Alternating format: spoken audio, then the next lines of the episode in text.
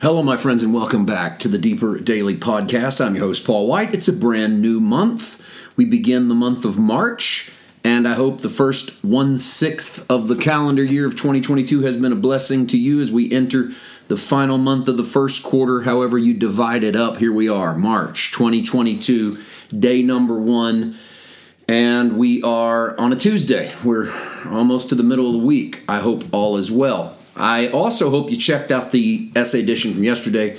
I put that up on the last day of each month.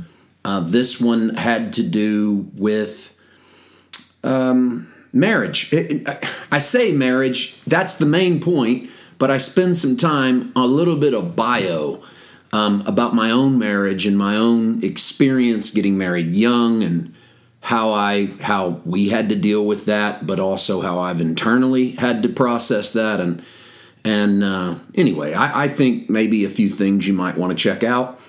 And uh, it's available wherever you get your podcast. It's yesterday's podcast. It's about 15 minutes long, a little longer than usual. It's also available in written form at paulwhiteministries.com, where you can read up on all of our essay editions that we've been doing now for several years. We do one per month. Okay. I was preparing this morning for to to record a podcast. I'm in the Jacob wrestling with God passage. Yesterday, well, not yesterday. Yesterday was essay. Day before we did verse 24. Jacob was left alone. A man wrestled with him until the breaking of the day. And I technically that will be our verse today as well.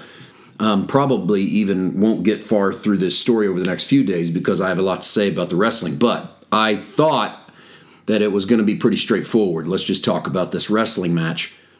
But I I really honed in on something this morning that I have had on my heart and I want to share with you, and that is let's don't try to sanitize Jacob's story.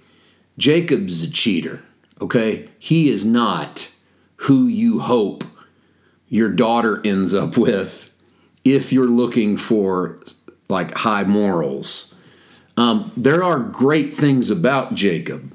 He seems to be loyal he seems to be um, re- relatively hardworking, but he's also prone to take shortcuts. He's prone to hurt people around him if he can get ahead.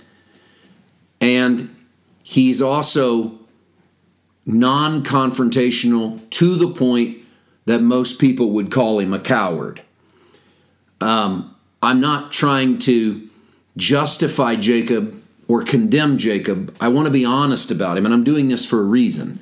I want to be honest about him as a character because when we are honest about people like Jacob, it shines greater light on the grace and mercy and glory of God.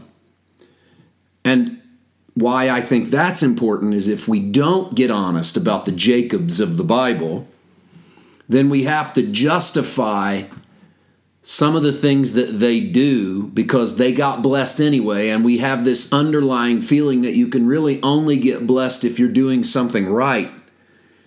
And therefore, we must come to the conclusion that even though he's got a bunch of stuff wrong with him, he must be counterbalancing it in the eyes in the economy of God with a bunch of good things because God keeps blessing Jacob.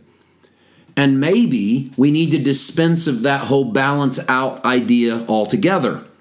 What if, rather than looking at Jacob and anyone in the Bible like Jacob, David stands out to me as a guy that has glaring moral deficiencies and problems? Rather than thinking, well, God bless them, they must have had a bunch of good stuff about them, how about we just say, God blesses people in spite of themselves? You know, despite their failures and their problems, God loves people to the point that God blesses Jacob and God is aware of all the things we just said that are a problem in Jacob's life. And you arrive at the moment when Jacob wrestles with God, God's not struggling to bless Jacob. God isn't struggling to get through to Jacob. Jacob is stumbling over Jacob. Every time he turns around, his cheating is getting him into it. He's starting to pay the price for it. And God loves him too much to leave him to Jacob. And so it seems to me that the wrestling match that happens between Jacob and God is essential on several levels. It's essential because if you don't wrestle things out, you don't get to big matters. It's essential because uh, you don't change if you aren't challenged. It's essential because if you want a relationship that matters, it needs to be with someone you can be honest with. All of these things are vital in the story, and we'll, we'll try to cover these as we go. But it's also essential because Jacob can be better. He can't really be more blessed, he can't really be more favored. So it tells me that God's not satisfied with just blessing us. He's not satisfied with just giving us stuff. He's not satisfied with just favor. You might say just favor. Favor is pretty awesome. Well, to God, favor's default. He's, he favors easy. What God wants to see, I believe, and, and I think the Jacob story helps accent this, is that God loves us despite ourselves. He loves us in the midst of our problems. He loves us when we're cheaters. He loves us when we're failures.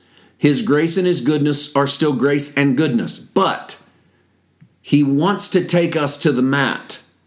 Not because if He could clean us up, He could bless us more. He doesn't have any problem blessing us but because if we would go to the mat, we would become the best version of ourselves. And one of the glaring things that stands out to me in Jacob's wrestling with God is that the version that comes out of the wrestling match has a new identity and a limp. And so there is a positive and a negative. He has a better understanding of his destiny, but he has a permanent reminder of where he came from. And it seems to me that we have created a culture in the church where the limp should be covered up and then the name should be highlighted. I don't think so. Let people have their limp. The limp reminds us all of what we were. The name reminds us all of what we could be. And we don't get there without a good wrestling match. We are going to wrestle with Jacob. And we're going to do a little more of it tomorrow. And I am excited, and I hope you are too. Come back and see me. God bless.